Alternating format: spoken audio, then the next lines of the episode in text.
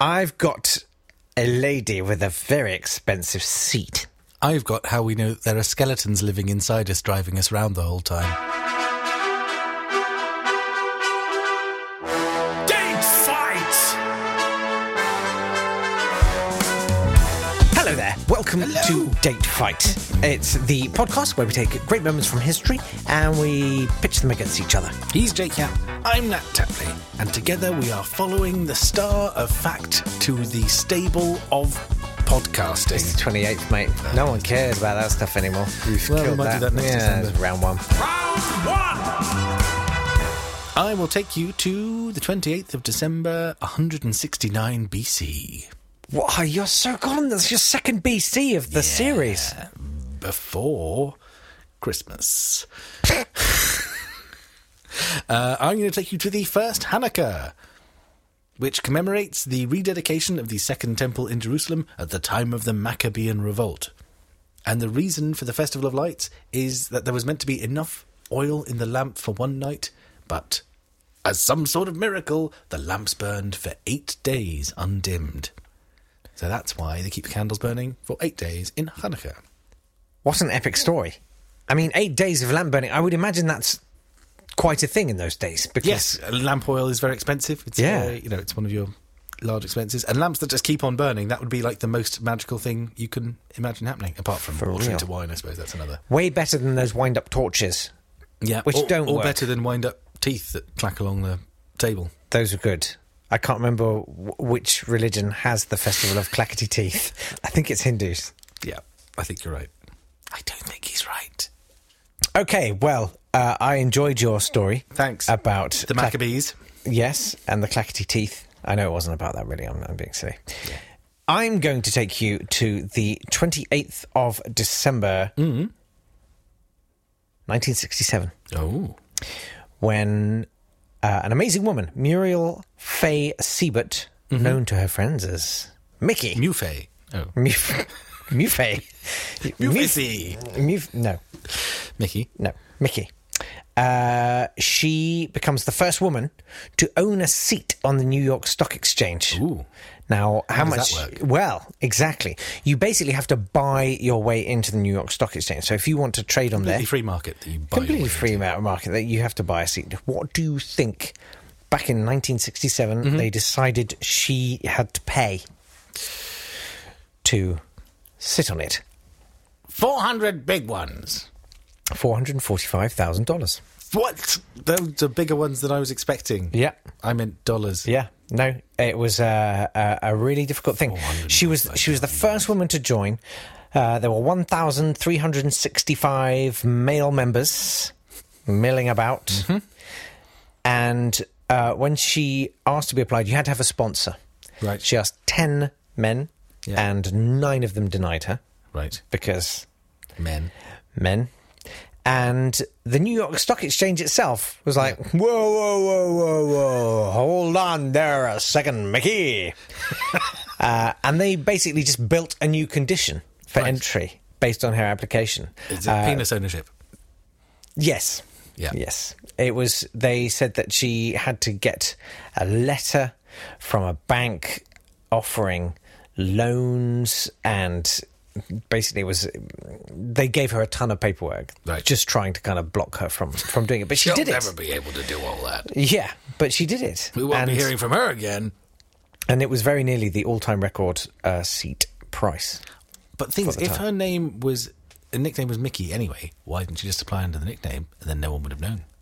because nat Mm-hmm. it's about dismantling Yeah. the white patriarchy Oh, okay. which she was actually very into. She was a huge advocate for diverse hiring in the workplace. Uh, she set up a, a charitable foundation. I think she gave 50% of her profits went into this foundation. And she said, Men at the top of industry and government should be. I'm hearing this in the voice of Joan Rivers. Okay. Men at the top of industry and government should be more willing to risk sharing leadership with women and minority members who are not merely clones of their white male buddies. In these fast changing times, we need the different viewpoints and experiences. We need the enlarged talent bank. The real risk lies in continuing to do things the way they've always been done. Take my husband. Great to be here, though. Uh, two white guys telling you all about her. Precisely. Yeah, feels good. Yeah. Feeling very good about myself right now. I imagine you are. Oh, I yeah. can see you're a large talent bank from where I'm sitting. Thank you very much. I'd like to join the 1,365 male members at the New York Stock Exchange after a hard day of trading. What a story. hey, Mickey, you're so fine. You're so fine. That was a good story. Hey, Mickey. Thank you. You're welcome. Yeah. You're so fine, you blow the patriarchy. Hey, Mickey. Yeah.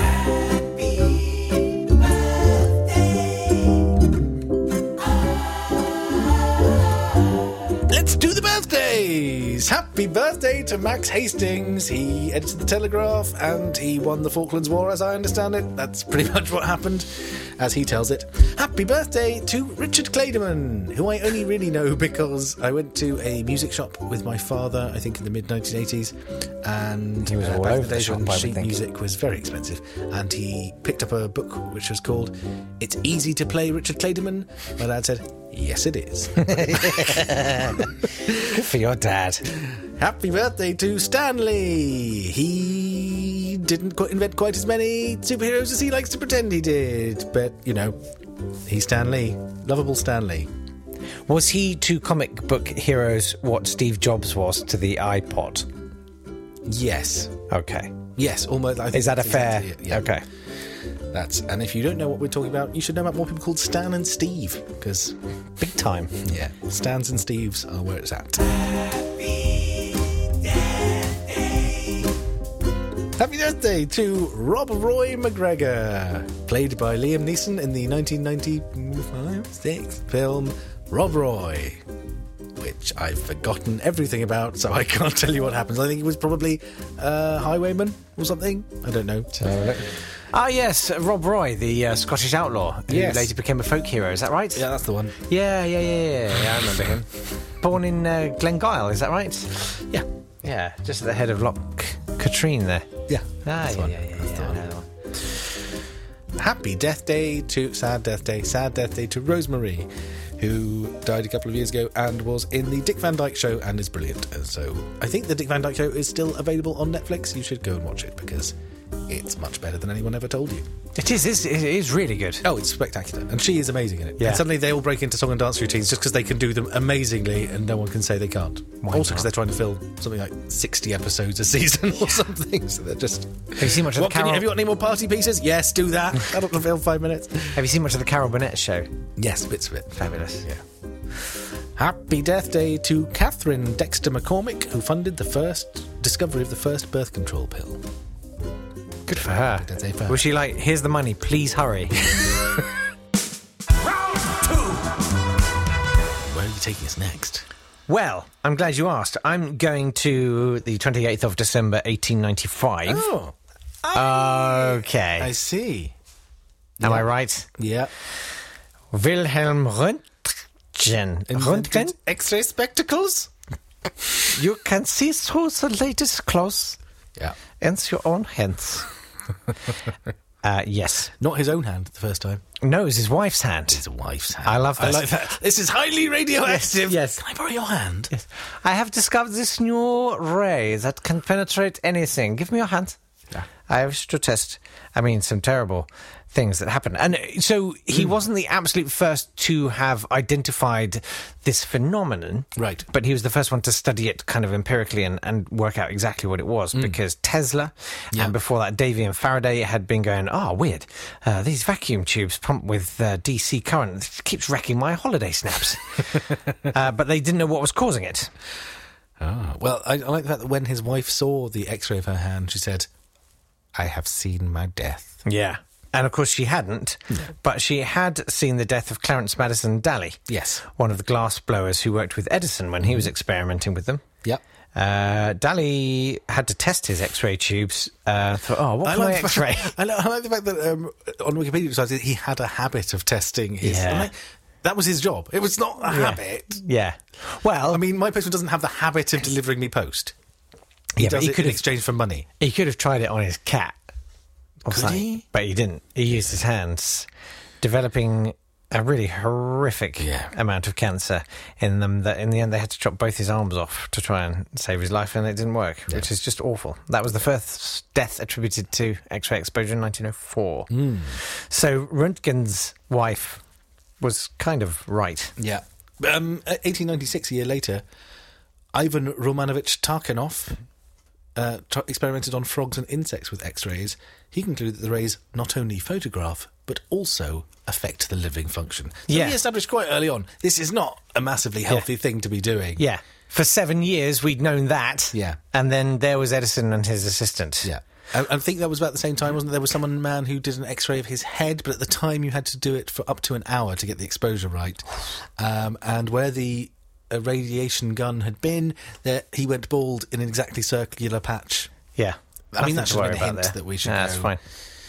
But also, I mean, I do feel the people who discovered X rays or were experimenting with X rays, like, are pretty messed up people because Mm-hmm. the, the first use of them under clinical conditions, this was a guy called John Hall Edwards in Birmingham. Mm-hmm.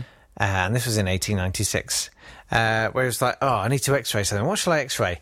Um, oh, what about like a needle in a hand? J- John, come here. it's a, another x ray of a hand, but not your own. Yeah. Because who's going to do that? Well, I didn't have a wife, so yeah. So got me assistant in. Everyone just frantically going, oh, look, it's my hand, look. ow, the needle in it. Yeah. And now I have to have my arms chopped off. Horrendous. But of course, ultimately, uh, an extremely beneficial thing to humankind. Yes, just not for the first few people who tried. Yeah, really, really cataclysmically bad. yeah, and it wasn't until they developed the way of doing it in seconds rather than a whole hour that it became really Yeah. useful. And now it is the reason dentists have to step outside for a moment all day, every day. Yeah. That's x rays. For more X Ray Chat, make sure you come back tomorrow to hear what happened on the 29th of December. Who knows what it could be?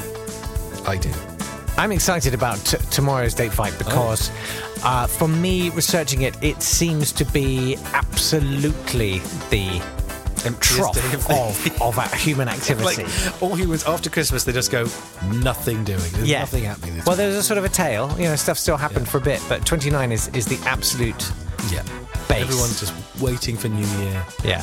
So find out what happened on the least eventful day in history tomorrow, on Date Fight. Bye bye.